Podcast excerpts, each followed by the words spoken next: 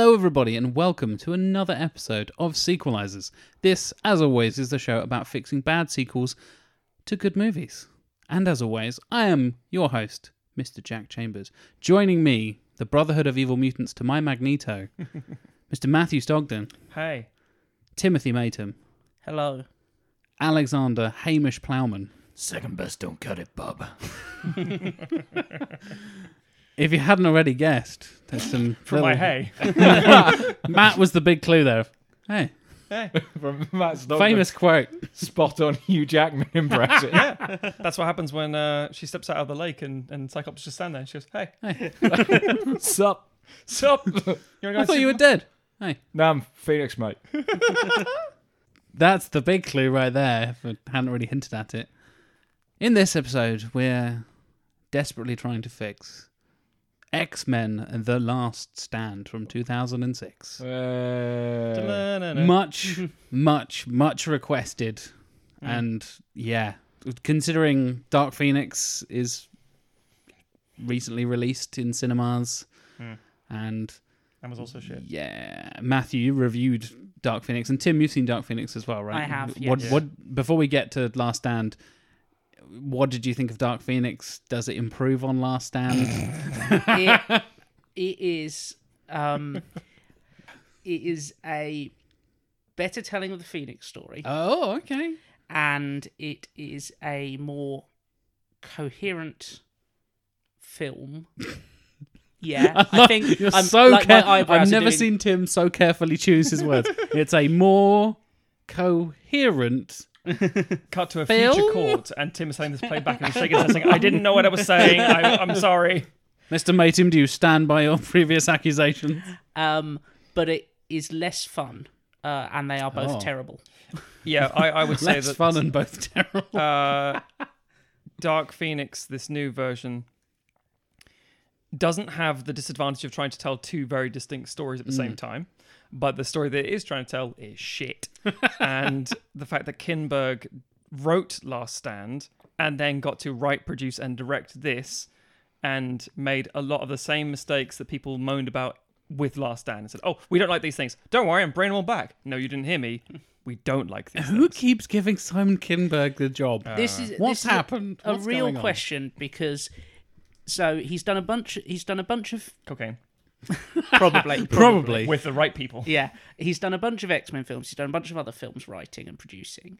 This is his first directing. His next di- direct directorial job is uh, the spy action thriller that Jessica Chastain is making uh, with a bunch of other women, and she insisted on having him. And after seeing, like, she gets nothing to do in Dark Phoenix. I didn't even know she was in it. She she is the main bad guy. Fucking Uh, and it is a nothing role. And Yeah. how she came away from that experience and was like, "Oh yeah, I want to work with him again." I think it's because maybe what was ended up on the cutting room floor from the multiple rewrites was like that was good Yeah, until we had to give it back. what I found interesting, um, I, I read an interview with him recently where he was like, "Yeah, this is on me. Like literally everything that's wrong with this film and its underwhelming box office is my performance, my bad." Damn right. Which Yeah. is, uh, It's fresh. It's Well, re- yeah, refreshing we- to have that. when you're writer, director, and producer, you do kind of have I to hold guess your you hands. have to, yeah. It's is to somebody's fault, and I guess it's the writer. Oh shit! The the director was shit. That's me as well.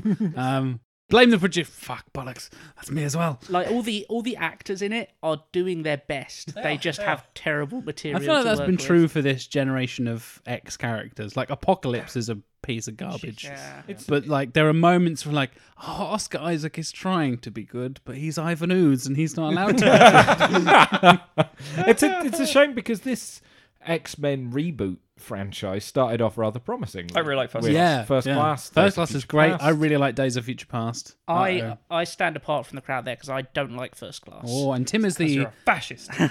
Tim is the expert, if you will. It's true. Yes. around here. He is the most qualified X Men person I think hmm. I've probably ever met, and I literally know people who podcast about X Men. so, going back in time a bit to another Drek X Men yeah. film, Drex Men, if you will. Oh, Um, ah, So yeah, what what wrong with the Last Stand? many things wrong. yeah. Lots So of many lots of wrong. things. I'll I'll start with a positive. Some of the action scenes are quite nicely shot and well done and stuff. and then they're, they're, none of them make any like narrative sense and No. don't connect at all. And it's like, oh, cool, he can fly a bridge and stuff, which he's done in the comics. Like, that's a cool scene. It's a cool idea. Doesn't mean anything. Doesn't do anything. No, at, at the time it was the most expensive film ever made. I think. so. Yep, and it that was, shows yeah. in the effects. 'cause Some of them really hold up. very Two nicely. hundred and ten million dollar budget, Yeah. which was yeah the most expensive at the time. I also maintain the music is really good. John Powell's score is really yes, impressive, I would agree. and I yeah. think that's where we uh, sort of end with the good Yeah, stuff. I mean, even like the stuff you get, like Juggernaut and Kitty Pryde, and that whole like her warping through the wall, Yeah. him just blasting through. It looks really cool, Hmm. and then you get the meme. As I see it with uh, The Last Stand, there are a couple of major issues here. Um, and it does suffer from some. It's got its own unique issues, but some of them are pretty standard threequel fare.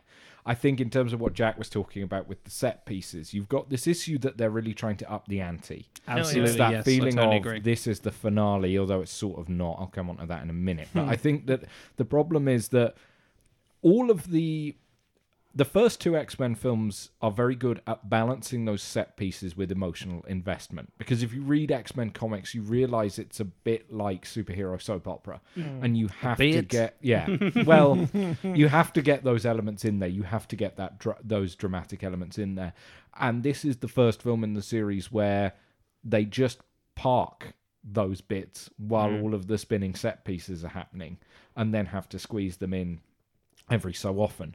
But its other problem is it's got far too many characters. I think with um, the thing with uh, the Last Stand is that it tries to. I think there's a lot of fan service in there where they're like, we have to get in as many mutants. Hey, as look, it's the it's the Yeah. guy from that one issue. Isn't that cool? Yeah, Beast but says he's like- stars he's like- and garters because that's what we want to hear. Oh, my stars and garters. Yeah. and it's I mean, Juggernaut bitch is another yeah, example of yeah. that. I'm like, I did the thing. and it's so essentially the first X Men film like introduces Wolverine and Rogue as the main characters, Mm. and then doesn't really do much in the way of expanding on the other X Men in the second film.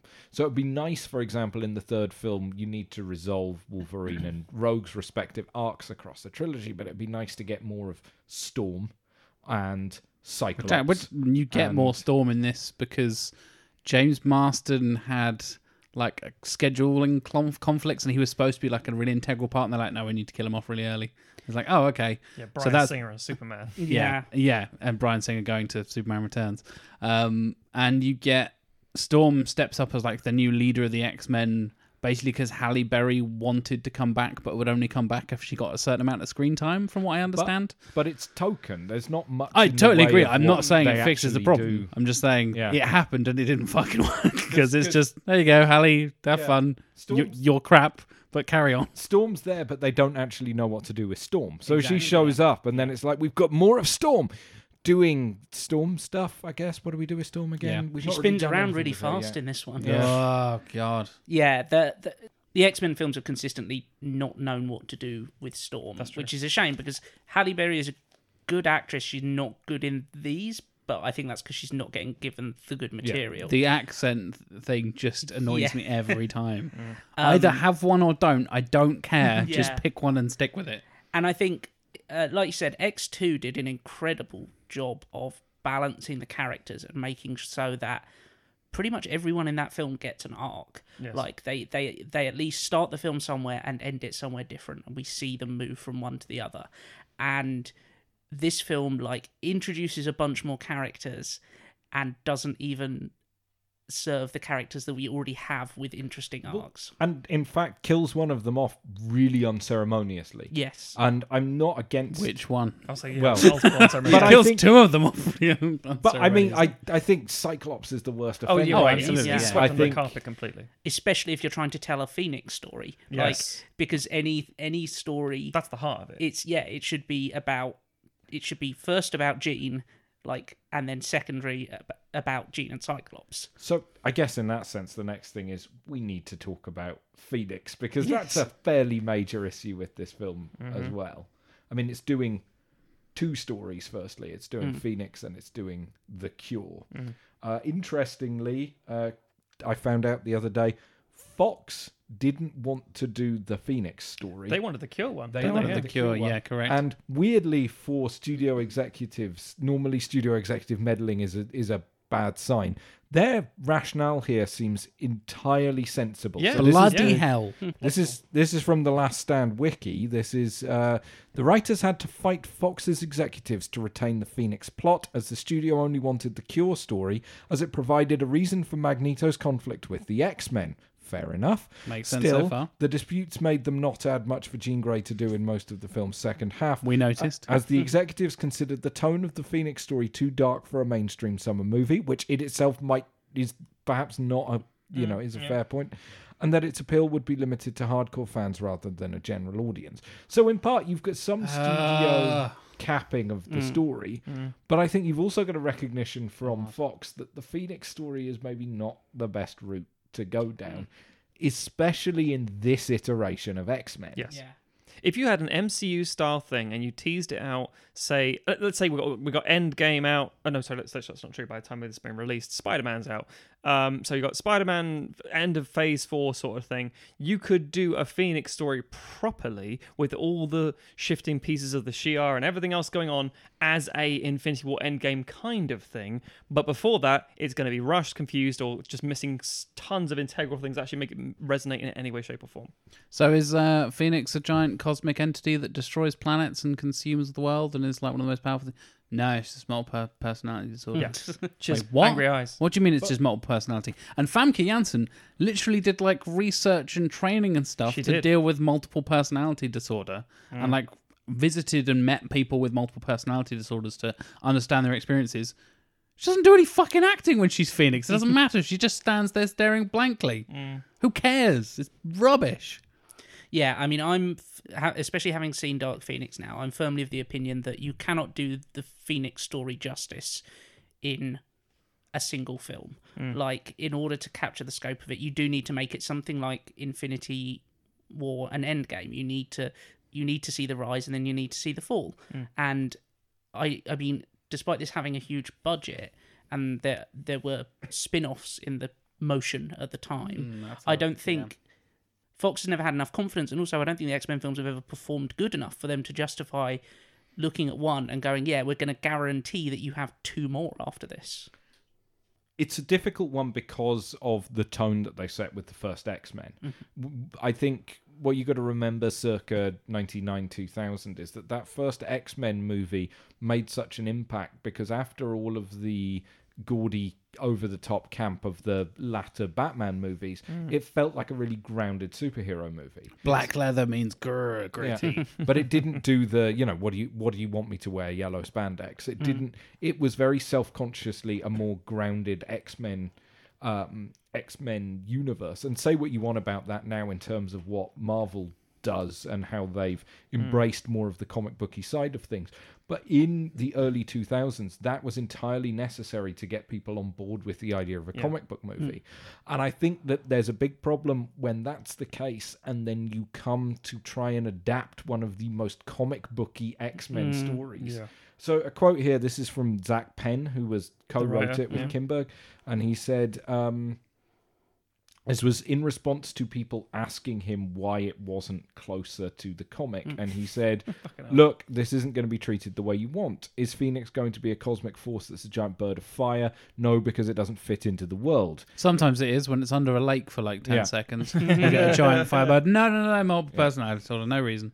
But I think that that's the that's the hmm. thing. This was just I find it weird that they pushed for it because it feels like the wrong story. Yeah. And I think they hmm. pushed for it because it was it's arguably the most iconic X-Men story Yeah. and they felt like they needed to end it on the X-Men epic, but it doesn't make any sense going with Phoenix given what they've set up in the previous films. Yeah, I think you can tell a Phoenix story with those restrictions, and you can make it about, you know, oh, it's just the full extent of Jean's powers, you know, that was shut down when she was younger, which is a, a, a tack that a lot of X Men adaptations take. Is that what Dark Phoenix does? It does a bit of that, but it still has cosmic. Oh, power good. It actually has cosmic. Well, it, it, mm.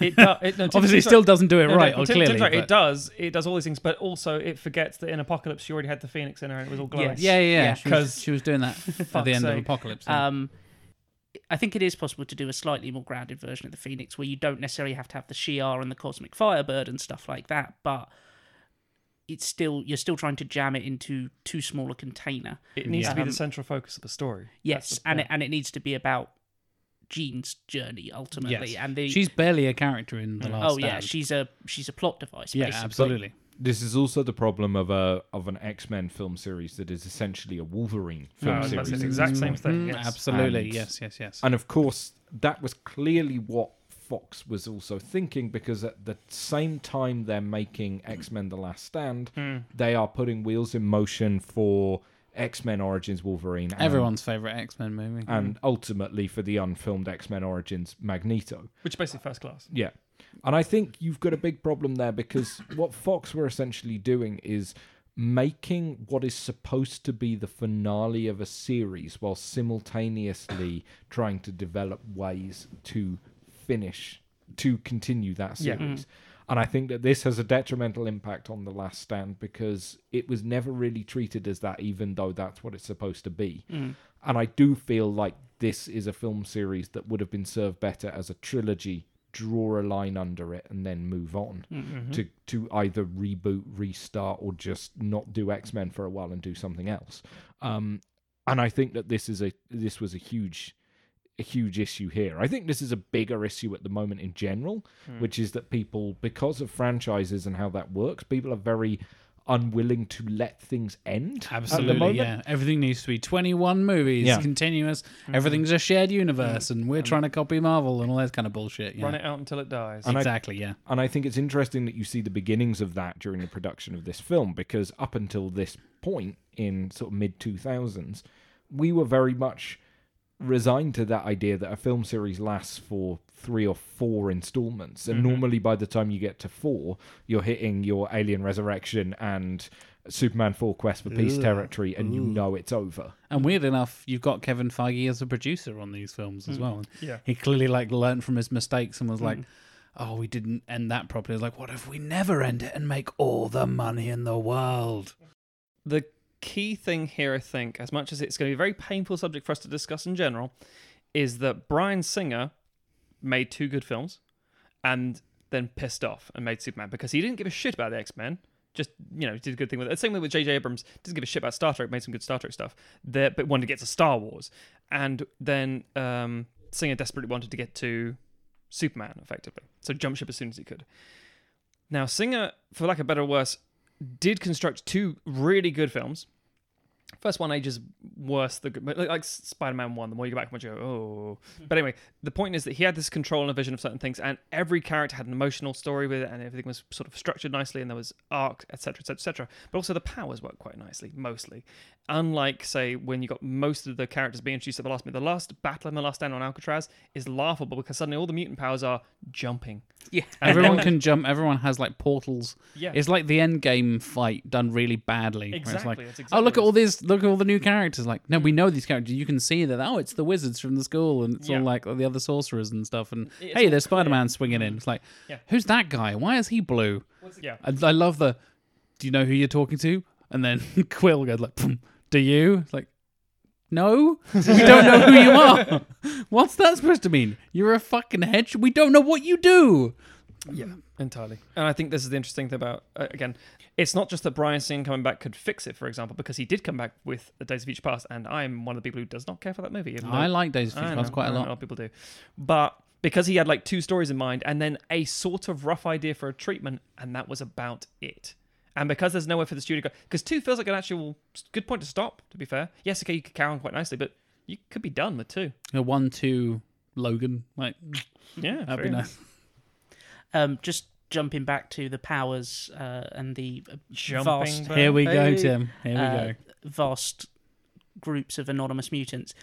Dark Phoenix continues the trend of both take uh, having a extremely minor henchman character who is given the name of a very significant X-Men villain Oh, of course. Yes. that does not match with their power set at Yes. all, and then also having a henchman who is not a recognizable mutant at all, despite there being like literally thousands of mutant henchmen that you could throw into these films and just have that little bit of like a, oh they're doing that character, um, and and yeah, just the treatment of the IP, especially in the latter half of you know this uh, series, has been mind-boggling. Yes. Yeah, e- even in Last Stand, like the two characters I always think of that could have almost saved this film in some ways, and we might get to this in in fixing it. Angel's character and the kid that's sort of leech but not leech, the the the cure kid, Yeah. like between them, and uh, I was watching a YouTube video. I think it was um, uh, Mr. Sunday Movies. He did like a caravan of garbage thing when they talk about the bad moments in certain franchises. They talk about like the Star Wars Christmas special and that kind of stuff. X Men Last Stand was their take on X Men. He said like. Angel gets three minutes of screen time in this film, yet Yeah. you're supposed to believe in his arc of like, oh, I'm a tortured kid, my dad hates me, and then like, I'm proud of being an X-Man, and then he flies off like the fucking pterodactyls in Jurassic Park, like, oh, cool, yay, he's free, he's off to go. We don't know this kid. Why do we give a fuck about him? Especially as the And the- opening and- is so very traumatic. That Yeah. kid sawing off his own. That's really Right. And the thing is, what's strange? That's the I'd say, if I'm honest, the most emotionally resonating thing of the whole film is a kid crying, Absolutely. self harming, so his parents don't jump down. That there is 100%. is beautifully X Men, and I don't care for the X Men. So I'm like, that's it. And then that's in the first what two five minutes. Yep. And then it all goes to shit. That could have been if if we'd have had Angel's arc as a way to experience the rest of the story, mm. and we see him being the kind of insider, like oh, we see him. Does he side with Magneto? Does he side with the Professor and that, or Storm in the end of it, like that kind of thing? Having his conflict would make it so much more interesting because you've got his dad being a central figure, mm. and his son's like, oh, I'm just gonna jump out of a window. Mm. For no reason, It's like okay, cool, and then Leech shows up and it's like, 90 seconds of screen time maybe and never really explained like why he's here or who he is or what's going on but you get him in a fighting pit in uh, Apocalypse, everything's fine. exactly it yeah fixes it. God. Thank you, Germany. jesus and Leech doesn't even get to be green. yeah, right? yeah what's the point if he's not green so we mentioned how good the first two films are how garbage this film is do you want to do a little uh rotten tomatoes guess for the first three x-men Ooh. I'll give you. I'll give you a clue. This is the lowest rated of the three of them. Yeah. Here's a little hint for you. It's not the lowest rated of all of the X Men films. No, no, no, that no. doesn't. Isn't isn't that Dark Phoenix at the moment? Uh, yes, it is. Yeah. Dark Phoenix. I'll give you a clue. Has twenty three percent. Ooh, The next lowest is Or Origins. Origins. Origins at thirty seven, and then Apocalypse at Yeah. forty seven. I think that's fair. Yeah. So yeah, have a guess for X one, X two, X Men United, and X Men: The Last Stand. Alec, I'll come to you first. Well, I'm going to suggest that we take one each. Oh, Uh, okay. Oh, okay. Bold mix it up a choice. Okay. Okay. So So getting rid of the competitiveness of previous seasons Yeah, and yeah. working Yeah. together to bring it all. hive mind. Okay. Yeah. So- okay. X one, Mr. I'm- Plowman. going to go with a solid 80% for X-Men because I feel like this was a film that came out was a at a time when this wasn't a big mainstream thing. I think if it was released now it would probably do better than it did then. Mm-hmm. I think it was generally well liked, but I don't know if certain sections of the press necessarily loved it. This may help to clue you guys in. I can confirm it is eighty one percent. Oh, the wow. first X Men. So well okay. done. Well done. Nice. Yeah, nice. That was good. So, Timothy, over to you. X two. X two. Higher, lower than the first one? How much higher? How much lower? That is the question. I th- I think it's going to go higher. I think Okay. I think this was in the little. This was post Spider Man, pre Spider Man two. I Correct. believe. Yeah, it's We're- 2003. We're it's that. exactly between the two of them. We're in that Yeah. peak of early superhero films kind Mm. of thing. And I think this I think X two was seen generally seen as a step forward, which I also consider it. Agreed. But I also think that you're always at this point there were certainly critics who were still like, ah, it's just kid stuff.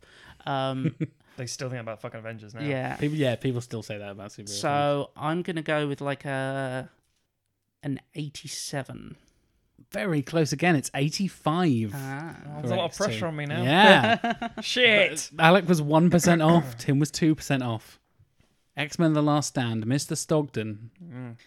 So Last Stand, yeah, we're talking about the early age of things. We haven't seen Spider-Man three. We haven't seen the kind of stuff where everyone goes, "Oh, these don't work." When it Year comes of to a Our third Lord film. 2006. Exactly, and we haven't got to like the uh, Dark Knight Rises either, where people go, "Oh no." But That's a good then- point, actually, yeah. We, Yeah. haven't, we haven't had Dark Knight. We haven't had Dark exactly, Knight. exactly. Yeah, it's Or- two or years Iron before Man, Dark yeah. Knight. Yeah. But that's the point. We haven't. We're only familiar with these things slowly running out of steam. So I think people be a little disappointed with the whole thing, but not. It would still be like, oh, it's a it's a kids film because they've always been kids films. Like no. um, so I'm going to say it's going to be above 50. It's gonna be- Okay. I I may have been too ambitious there. Um, I'm going to say it's going to be six. No, not 60. Uh, 50, fucking 59. You're two percent off as well, Matthew. Whoa! Fifty-seven. Shit, son. Well done, gentlemen. They were good guesses. Very Fuck. good guesses. Uh, as as I mentioned, X Men next X Men Origins Wolverine is thirty-seven. First Class is eighty-six. The Wolverine is seventy-one. Days of Future Past is ninety. Deadpool eighty-four. Apocalypse forty-seven. Wol- um, Wolverine, Wolverine, Logan, not, not Wolverine, Logan. Logan is 93, which I think is appropriate. That's easily the best of the films, in my opinion. Yeah. Legion, the TV show, is 90%. Deadpool 2 is 83%. And mm. Dark Phoenix, 23%. Before people start writing on Twitter and, and emailing us, which of course you all can do should you feel need to, we know these figures fluctuate slightly with more reviews coming in every now and again. So if someone says, "Oh, it's not anymore. It's it's 73," it's like yes, because more people reviewed it highly now. It sh- it shifts, but at the time of recording, entirely accurate. So I'll, sc- I'll screenshot this if you want. Pedantic motherfuckers. yeah, basically we all got it really close and we're all really good at this. So yeah, thanks. Yeah. You guys are the best. This is, this is not the best. Problem solved. Everything's fine. So we know X Men Last Stand is a hot pile of garbage. and you three gentlemen have the unpleasant task of fixing it. Wading mm. hip deep in the poop. Ugh. I, I found it a deeply pleasant task to be able to Fair enough, fair enough. Just sweep sweep all the trash away. Fecophiliac. Touche. Wading hip deep and going, I love this. So this is where I belong. that explains a lot. So it's something we need to discuss, I feel. The director, Brett Ratner. What we doing with Mr. Ratner? What's what's the plan for a director for fixing this thing? it's a weird one because I feel like Brett Ratner. I feel like the faults of X Men: The Last Stand are not necessarily Brett Ratner's, as so much as they are. The three other people in the room went mm, and squinted. I It's still, it's not as mm, no, no. mm.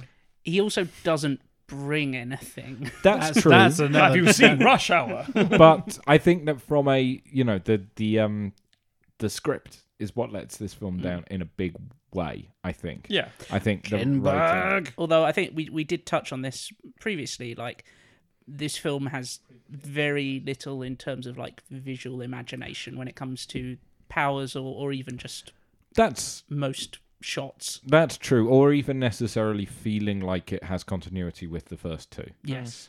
so with that in mind, I I think while I think that you know Ratner is not the the world's most awful choice for this, I don't think he's the best either.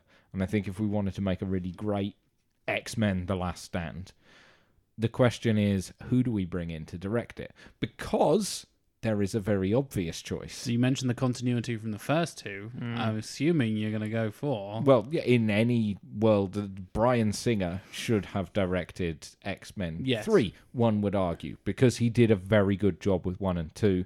He later came back and did a decent job with um, Days of Future Past, and then we won't talk about the one after that. But, um, but you know, he's got a track record for X Men things, and it's kind of responsible for originating all of that and making it what it was. But it's Bryan Singer. Yeah. And in right light of recent allegations, which are this that that makes that situation feel a bit uncomfortable. If you don't know what we're talking about, listeners, go and Google Bryan Singer controversy, and uh, yeah, That that'll lay it all add, out for add, you. add him to the list of Harvey Weinstein, Kevin Spacey, Max Landis, Brett Ratner. yeah. yeah. So you've got that difficult question of what do you do about that, especially as I'm assuming I, I, I defer to Tim on this, but that that that we're still going with Earth Year 2006 as our year of uh, Yeah, I release think for this. it- Yeah. around certainly around then. Yeah. and certainly Yeah, not, no reason not not to. too long. I would Yeah. say, if anything, Earth Year 2007, Wow. because then it allows a new director to come on and do their own vision properly and not be hindered by time constraints or anything like that. Like, Ooh. we got to get this done by this point and we haven't got a hmm. director and got a hmm. vision. That kind of thing. Sure. So the question then is like, who is the director? Because I think in one world, I, in one sense, it makes perfect sense for it to be Bryan Singer. In the other sense, if, given if, we, if we were doing this podcast 12 years ago, first of all, We'd be well ahead of the curve. I'd be Yeah. so proud of us as little wee babes making a making sequelizers. But but we're not. It's 2019. We can't have Singer. Yeah. we just can't. It's like this is the perfect gift for my child. It's amazing. Oh wait, it's stolen. Well, now I know it's stolen. I can't really buy It's been it. rolling in the poo of X Men Three. Um, so I think yeah. Um, as Alex pointed out, I think Bryan Singer would be the logical choice, but there are two two big factors. First big factor is uh, Google it, and the second factor is that in truth he left and took Marsden with him for for Warner Brothers. So we we probably couldn't get Singer back. So people might not be familiar with the fact or aware of the fact that obviously Fox didn't have Bryan Singer; they needed to go in something else, and they weirdly enough actually approached Matthew Vaughn, director of First Class, and his reaction was well, kind of two or threefold really. There are generally different responses. One is that he says, "I wouldn't have had the time to do the thing I would wanted to do," and he says personal stuff, which who knows what that means. He also then said, "How do you follow X Men 2? And then very famously on Twitter started just trashing X Men 3, saying, Yeah, it's shit. There's no emotional core. But based on what we said earlier. Um, so effectively, the logical answer is Matthew Vaughn. yeah, yeah. He seems to be the br- I just quite like Matthew Vaughn. bring- bring He's directed faster. some good films. He's only been a Stardust at this point. He's um, in fact, in his words, he was like, "I, I, uh, I'm trying to restart my career, not just as a producer, but as a director. He's only just done Stardust, about to go off and do a few other things, and it's So you know, Stardust, Kick Ass. I guess. yeah. is Also, another no, superhero actually, I kind don't of if that's vibe. entirely correct. He might have just done Layer um, cake. Layer Cake. Oh, and I think another good about film. to do Stardust or about come off the back of it. But either way, um, his career is. I'm, I'm trying to prove myself as a director. I don't need the dead albatross around my neck of oh he directed that shit Mm. X Men Three film. So I think it was more a, a combination of I don't want this poison chalice, and he was probably right to do it. And then he get you know with with that first class he gets to come on board and say. Hang on, I can swoop in now and do whatever the hell I want, and people will So be yeah, okay he, with it. he'd done Layer Cake and Stardust. Uh, if we're doing 2007, Stardust Yes. is 2007. okay, that's what it is. Yes. And then Kick Ass a couple of years later, then First Class, Kingsman, the Kingsman, Kingsman, sequel, Kingsman, the Kingsman threequel. Kingsman. Yeah. I'm not gonna lie, I'm looking forward to Kingsman Three. I Like the first one. pre you know two's meh, but the third one's gonna be a prequel set like in the early 900s it's a bit like sort of like steampunky. Okay, yeah. Yeah, anyway not, not Anyway. a so Matthew Vaughn I think is a, is a pretty pretty good Cool. shout. So we'll go with Matthew Vaughn then to direct. yeah Yeah. Nice.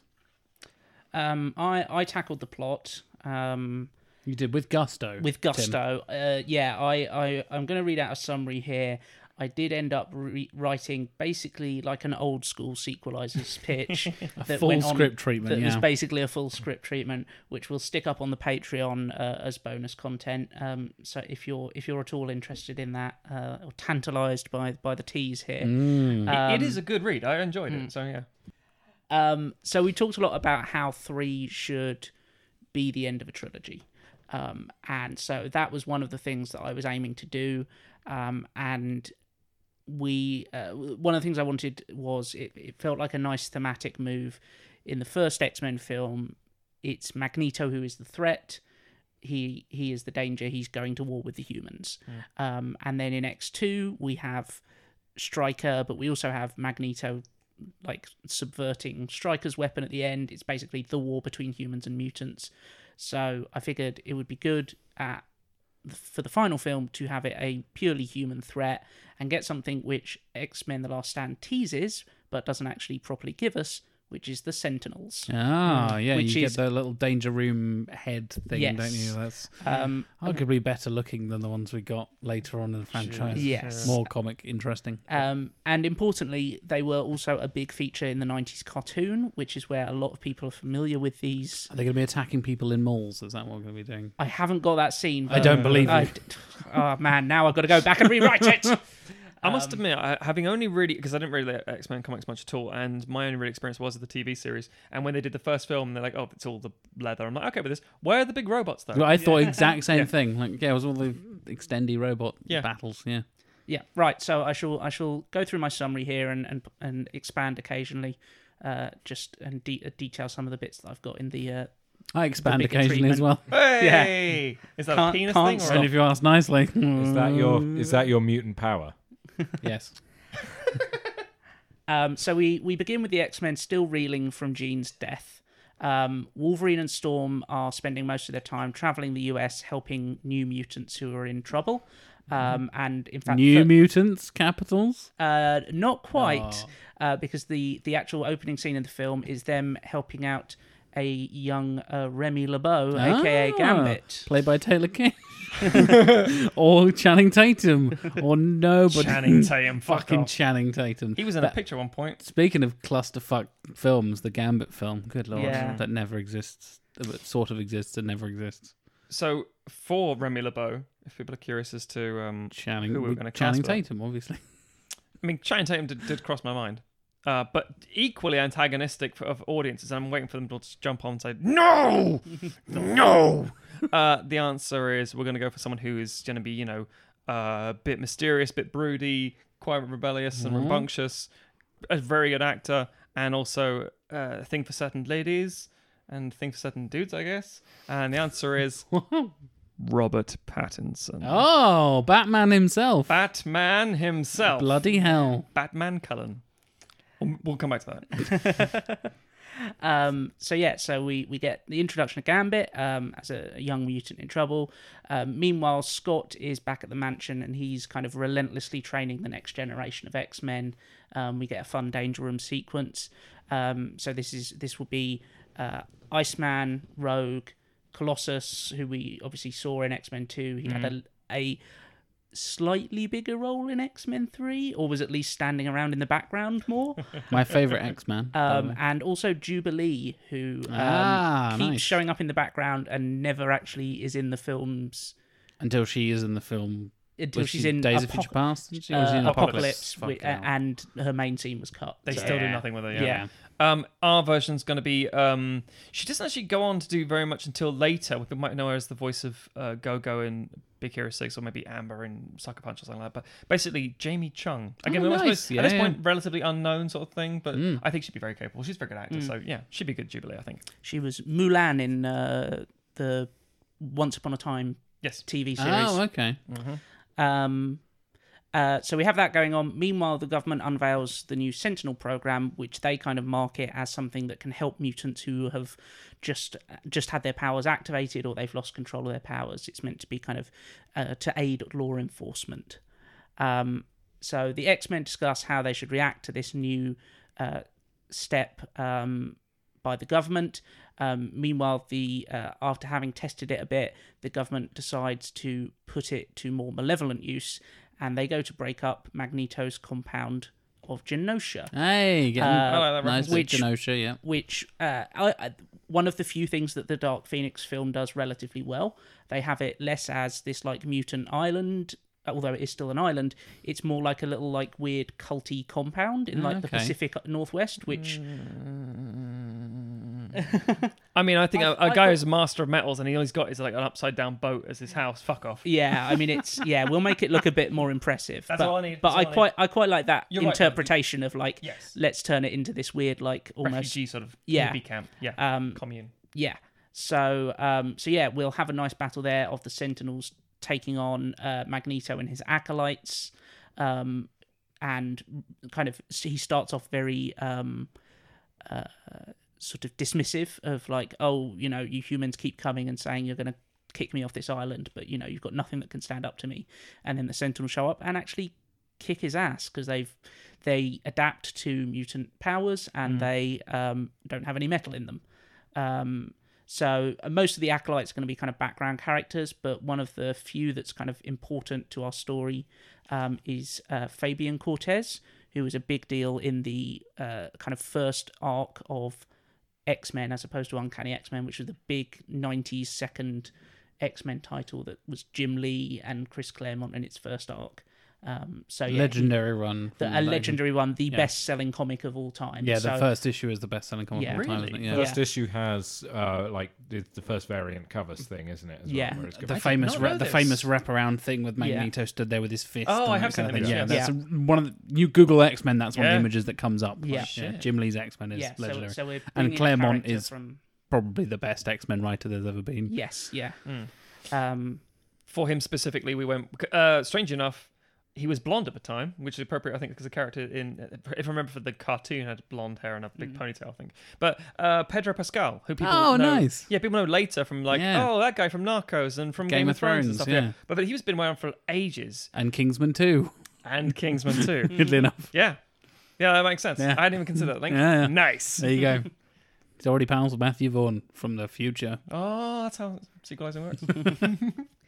Um, so most of Magneto's acolytes are captured by the Sentinels, along with Storm and Rogue, who have tracked a squadron of the Sentinels there in the Blackbird, um, uh, along with Wolverine. But he manages to escape with Magneto, and they both return to the X Mansion to ask for help. Interesting. So you got Magneto coming back with Wolverine. Yeah. Mm, okay. Okay. Um, so Charles is very torn about what to do uh, in this situation because he doesn't want to esca- escalate it and he doesn't want to threaten the progress that the mutants have made in terms of like getting more rights and stuff like that.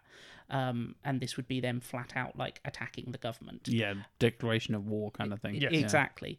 Um, at the same time, we have Wolverine, who's trying to kind of like shake Cyclops out of his depression, um, who has been very like reticent to kind of take command or like threaten, you know, p- put people's lives at risk in, in what he's doing.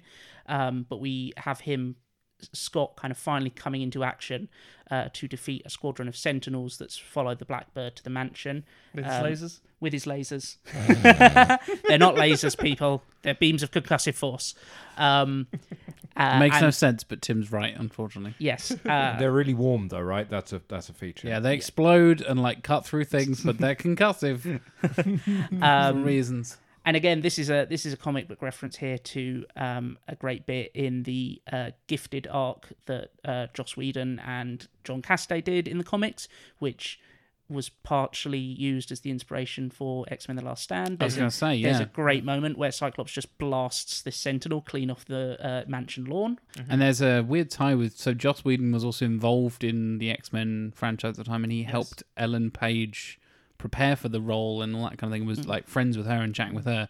And the bit of script that she read was directly from an issue of Gifted for her audition, Yeah, which I thought it was quite interesting. that's nice.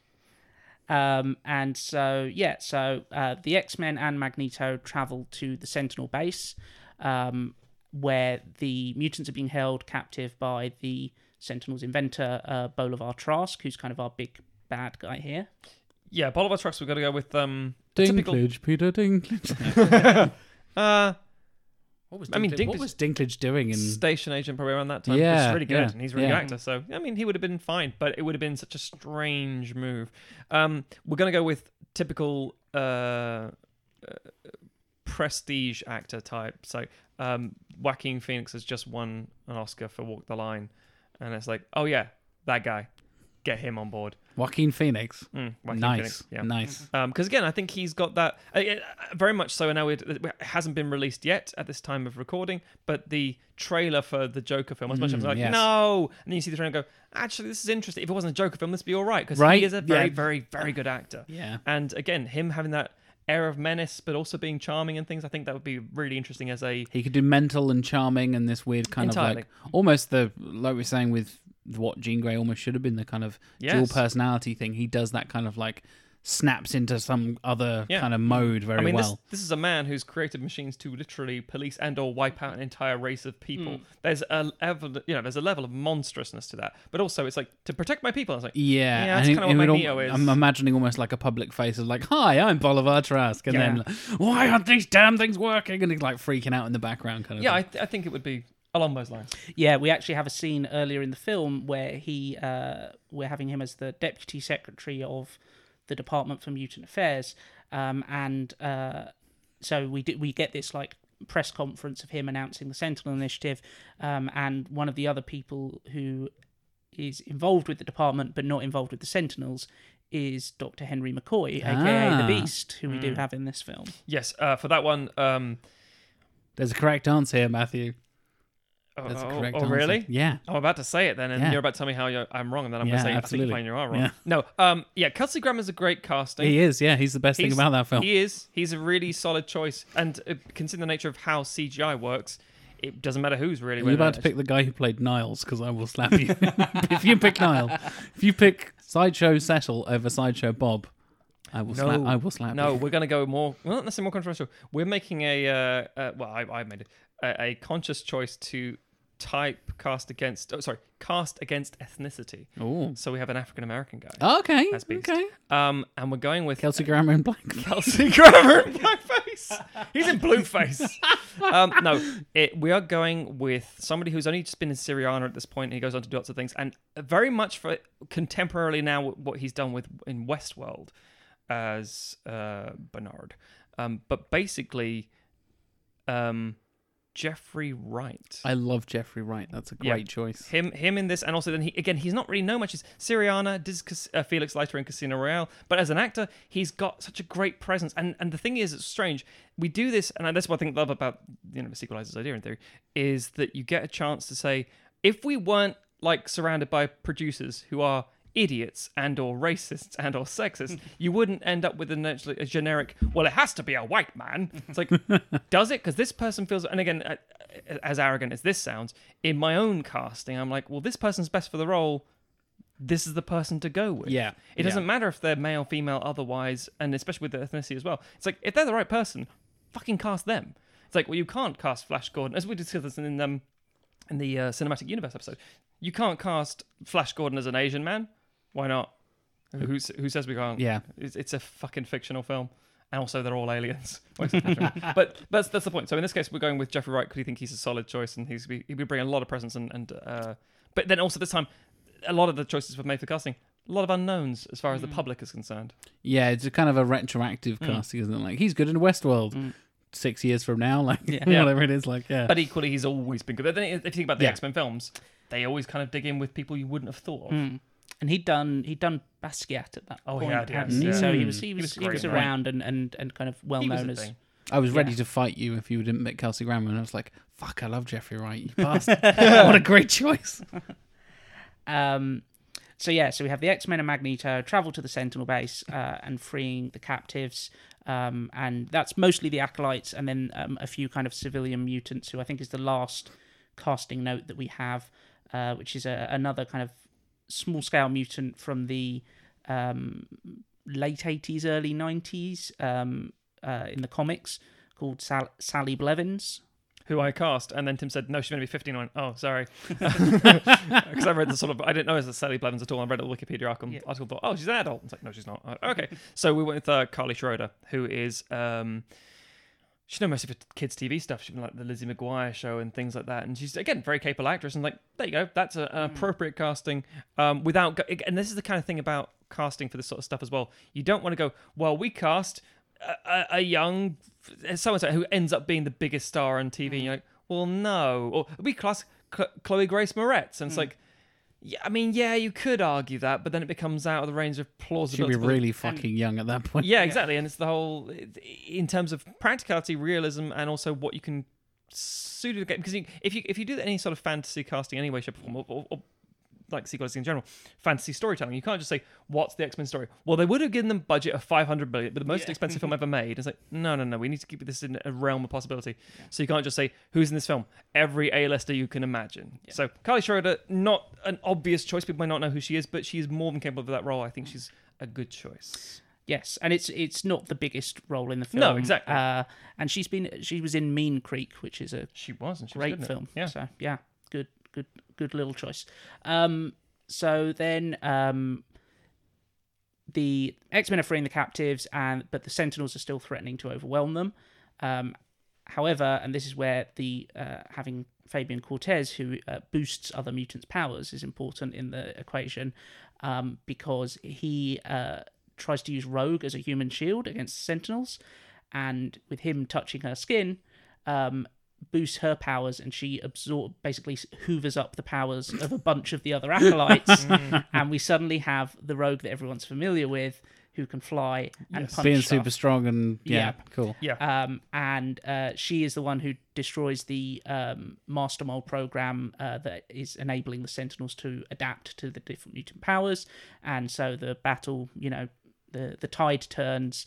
Uh, we have Trask captured, his operations exposed, um, and then the film closes with Charles Xavier announcing to the public that he is a mutant, which is something that he has kept secret for this time. And That's the I am Iron Man moment. I'm Essen- like. essentially, yeah, yeah. and saying like it's time for mutants to stop living in the shadows, like you know, and that his school will kind of serve as a sanctuary for anyone who wants to come there.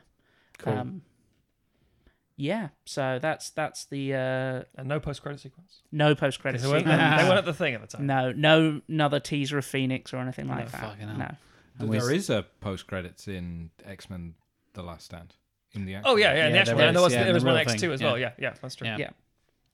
Yeah. Um, but yeah, that's that's the plot. I wanted to do something that gave Rogue more to do. Um, Yes. and Yeah, makes uh, sense. like a through line in this is wh- while we're seeing her being trained, is that the the kind of the new generation of X Men aren't really sure they want to be X Men. Like Iceman is very like, yeah, I want to go out there and be helping people, and like he doesn't follow- want to do ice skating and stuff. He doesn't want to do ice skating. Doesn't want to in a weird love triangle that doesn't make any sense or go anywhere. Exactly.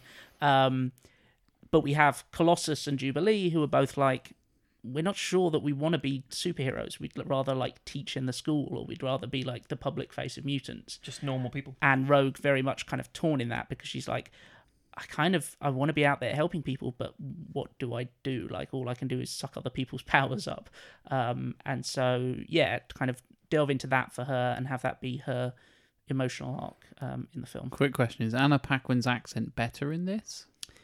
No, no, that's Okay. still terrible. But Neither um, Halle Berry's. Damn it! yeah, Oh god. Oh. I, I, I, I, again, watching the, the video clip. we can fix the films. We can't fix everything. Yeah, yeah. I didn't realize how often Hugh Jackman like slips to Australian, and there was just a compilation of all the times he's like, "Oh, hey mate, I mean, uh, h- h- hey Scott, how are you?" It's like, ooh. suddenly Aussie Wolverine, supposed to be Canadian. Well, he is. If you've ever seen the 1989 X Men cartoon pilot, Oh, Wolverine is hella He's, Australian. he is Australian inexplicably. Hey, uh, what are you doing, mate? Wolverine! Watch me pop me claws. did they like Google it and like, ah, wombat's close enough. fuck Close it." enough, yeah. Yeah. That sounds like an animal from Australia. All the Oh. weird animals are from Australia. I'm the best there is at what I do, and what I do ain't pretty. Second best out, cut it. Bonza. oh, replace Bob with Bonds. Jesus Christ. So we need a more Australian Wolverine, is what you're telling me.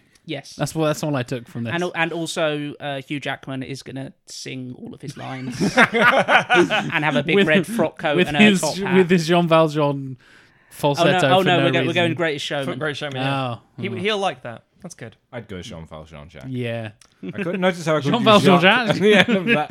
Jean Val Jackman. so X Men.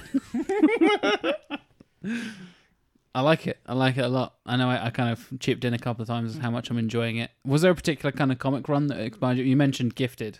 Were there any other particular? We're kind of pulling Points. in things from from various different points. Um, which is what I like about it and why I think it works best. Because when you stick to things like it has to be this, Hmm. it, especially with like in name only, it's going to disappoint a lot of people who are expecting a certain story and a certain load of developments. Where if you go like it's got elements and thematic points that are in tune with what the characters are expecting. Sorry, the audience is expecting of the characters and what the fans are expecting of the characters to do. It's a nice hybrid. It's basically the best of everything. Without meaning to stroke you too much, Tim. Um, well, thank you. That's a lot of stroking. Um, yeah, and it, it, it was a thing of, um, I wanted to be more. i- As much as I love the X Men, I love the characters and the, and the comics and everything. It's more about being consistent to the films that have existed so far. Yes. Like and and respecting the universe that they've set up. So there are certain things that you can do, and there are certain like I wasn't going to have Master Mold be an actual giant robot that poops out other robots. um, like as much And as I as much as I love that.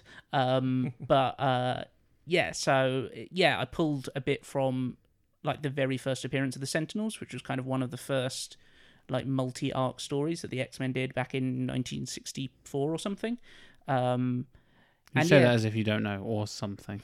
I'm not 100 percent sure. It's to make sure he doesn't Um, get caught up on it. Yeah. Yes. is, absolutely. um, yeah, and and and drew stuff from a lot of places, um, and and stuff that I hoped you know, pe- general audiences might be more kind of familiar with because obviously, like Dark Phoenix is a big deal to X Men fans, but I don't know how much awareness like the general Yeah. public is. Whereas I think a lot of them have memories of like, oh yeah, don't they fight robots a lot? Mm-hmm. But yeah, Matt and I just Yep. said the exact same thing. Like being in our kind of Mm. generation, that's the defining X Men thing. That's the Mm. that's the thing that was introducing me to the X Men. Mm. Yes. Like between the Spider Man, Radioactive Spider Blood, the '90s show, Batman animated series, Yeah. and X Men the animated series, those were the things that got me into comic books because. You know, I was born in 1990, so that stuff Mm. is happening. Like all the reruns are happening in my childhood and Yeah. stuff like that. Again, I didn't understand why Rogue wasn't flying. Mm. I was like, oh, what's her power? She just ran through like because again, I have not been from the start. I was like, I don't get it. Yeah. Why isn't she like flying around in a jacket? It, and again, it's because of what we've already seen. I think I literally didn't realize it was Rogue at first. Like, Yeah. If I remember like watching the first film, I was like, yeah, what, what, why is he calling everybody sugar and like throwing giant robots over her shoulder and Yeah. stuff? It's weird. And and I think you know, as great as Dark Phoenix is, it's a story. Not story. the film. Yeah. not the Come up with the film, saga. the, The saga. comics. Um, it's a film that doesn't. It's a it's a story that doesn't really connect to the X Men's core metaphor. Like it's not True. about being, you know, hated and feared by by humankind. It's this weird space opera kind of thing that happens. You know that uh, that that it only really works if you have real if you've built up affection for those characters and you've put the time in. And I don't think it works possibly in film at all because because you need that serialized nature you need to have spent so long with the characters so that them changing and coming and and you know being It's a TV corrupted in these ways it's a tv arc Or It's, unless they do know, something like the MCU and like you kind of hinted at earlier, you, you build that up and have Phoenix be the Thanos of Yeah. the, of that phase or whatever it is. Like, Because that what I can mean? cut Like, you emotionally. Like, Hmm. no, no, no, she's one of us. And it's like, no, we've always been building to this. That can Yeah. that can really turn, yes, turn you. absolutely. Um, But you need you need the what, groundwork. a, a, a half a dozen, a dozen films Yeah. or whatever it is, You or, can't just or make that- episodes building up to it. you it. can't just make that turn in the last three episodes, Yeah. right? and Game of even with this like obviously with things like guardians of the galaxy and stuff that's kind of opened up the cosmic Yes. world and the cosmic Mm. side of marvel you could probably get away with the Shi'ar stuff Yeah, no, nowadays yeah. like if Mm. we were making this in 2019 be like fuck it just giant bird people in space it's fine Mm. doesn't matter just go mental yeah. Doesn't she eat a planet to replenish herself at one point? yeah yeah, yeah. that's what that's what phoenix does That's kind of Yeah. because they try and they come and arrest jean because she destroyed the planet or whatever and Yes, she's that's right. hosting She the killed people. yeah, like you need to be responsible for the planet you just destroyed. Nah, bitch, I'm out. Pretty much, yeah. so in dark phoenix the the movie the race that lived on the Oh. planet that Jean eats in the comics are hmm. the people is it the the aliens that Jessica Chastain and her little gang are playing. Yeah. So and they look like they're made of broccoli in the comics, and so it's really Yep. weird to have like white blonde haired Jessica Chastain kind of floating around, just being like, "Hello, I've got a very underwritten part here, and I'm I'm playing it made very. of broccoli. I'm made of broccoli. Eat your greens; it's good for you." Or don't eat your greens. That's me. Oh, so that becomes in- incredibly sexual. Um, but no, is that that- that- you're right. It's the whole the planet's destroyed. They come to Earth to track it, but then also they happen to be on Earth in disguise anyway. And you're like, what? yeah, so many rewrites, so many problems. yeah. I rather enjoyed that. Well done, Tim. Well done, Matthew. Well done, Alec. I, I, I very much enjoyed a thousand times more than X Men: Last Yeah, Stand. yeah. And if you do want to experience Tim's full X mm. X gushing, if It's you will, full concussive force. his his his, concuss- his concussive writing blasts. I'll, t- I'll take off my ruby quartz fountain pen lid. Sure. I don't know. Ruby Ruby Quartz keyboard cover. Yay, there we go. Oh, it looked like one of those weird, like gaming PC keyboards where it's all glowing and pointless.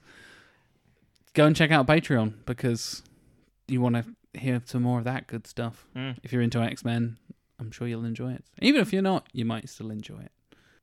And that pretty much wraps us up for X Men The Last Stand. Well done, gentlemen. You fixed it once again. again, I feel like Charlie to Charlie's Angels. yeah. again.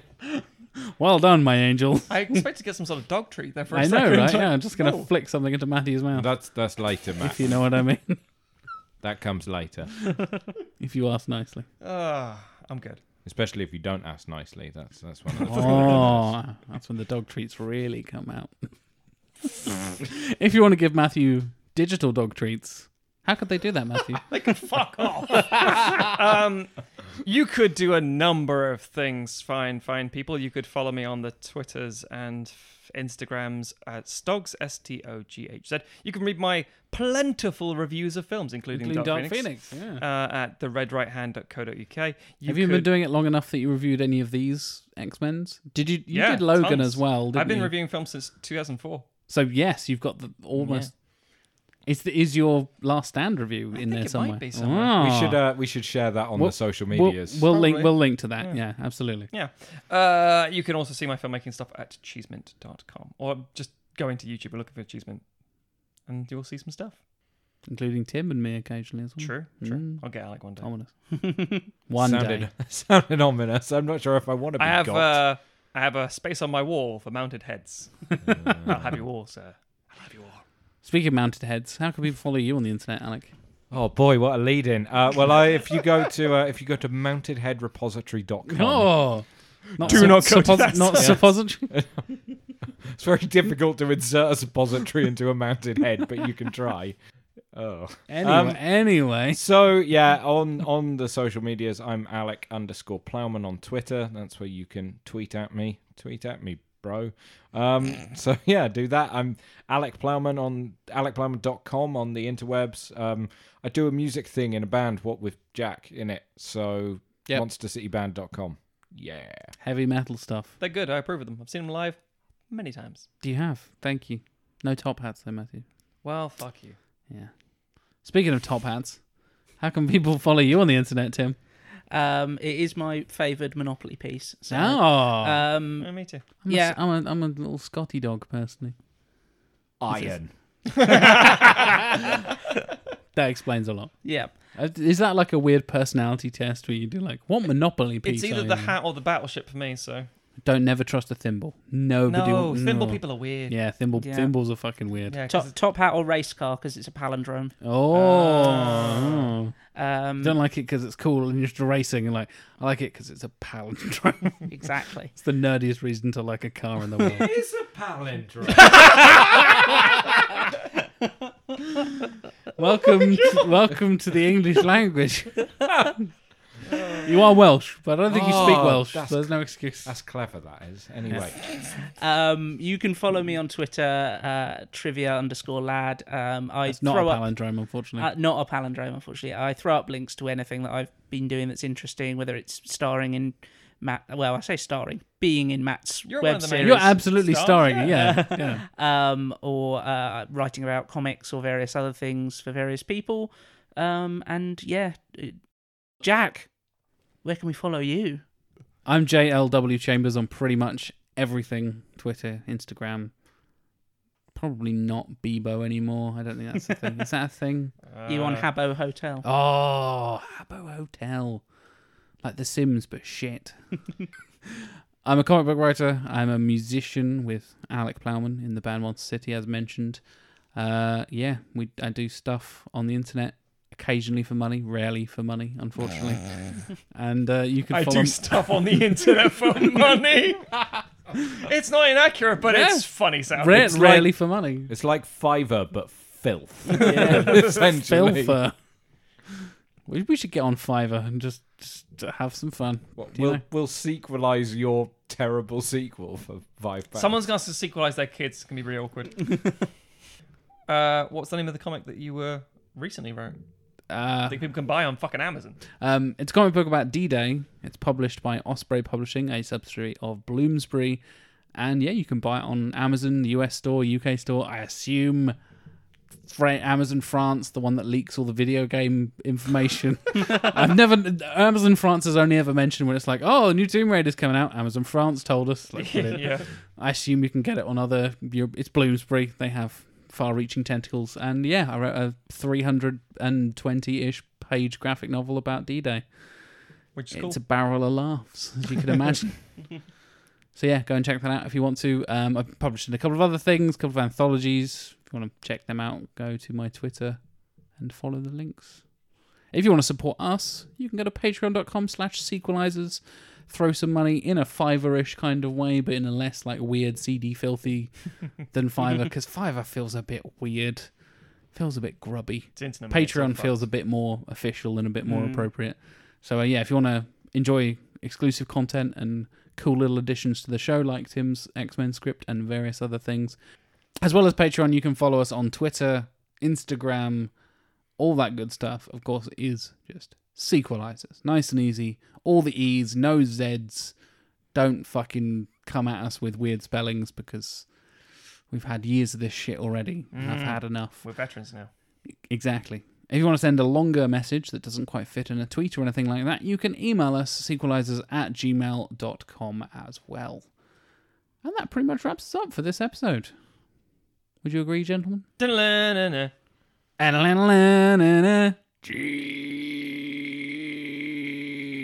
Dun dun.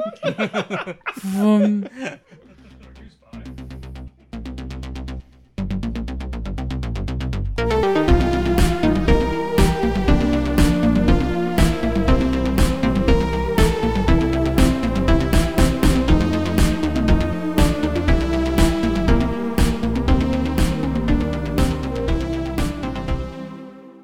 Bloody hell.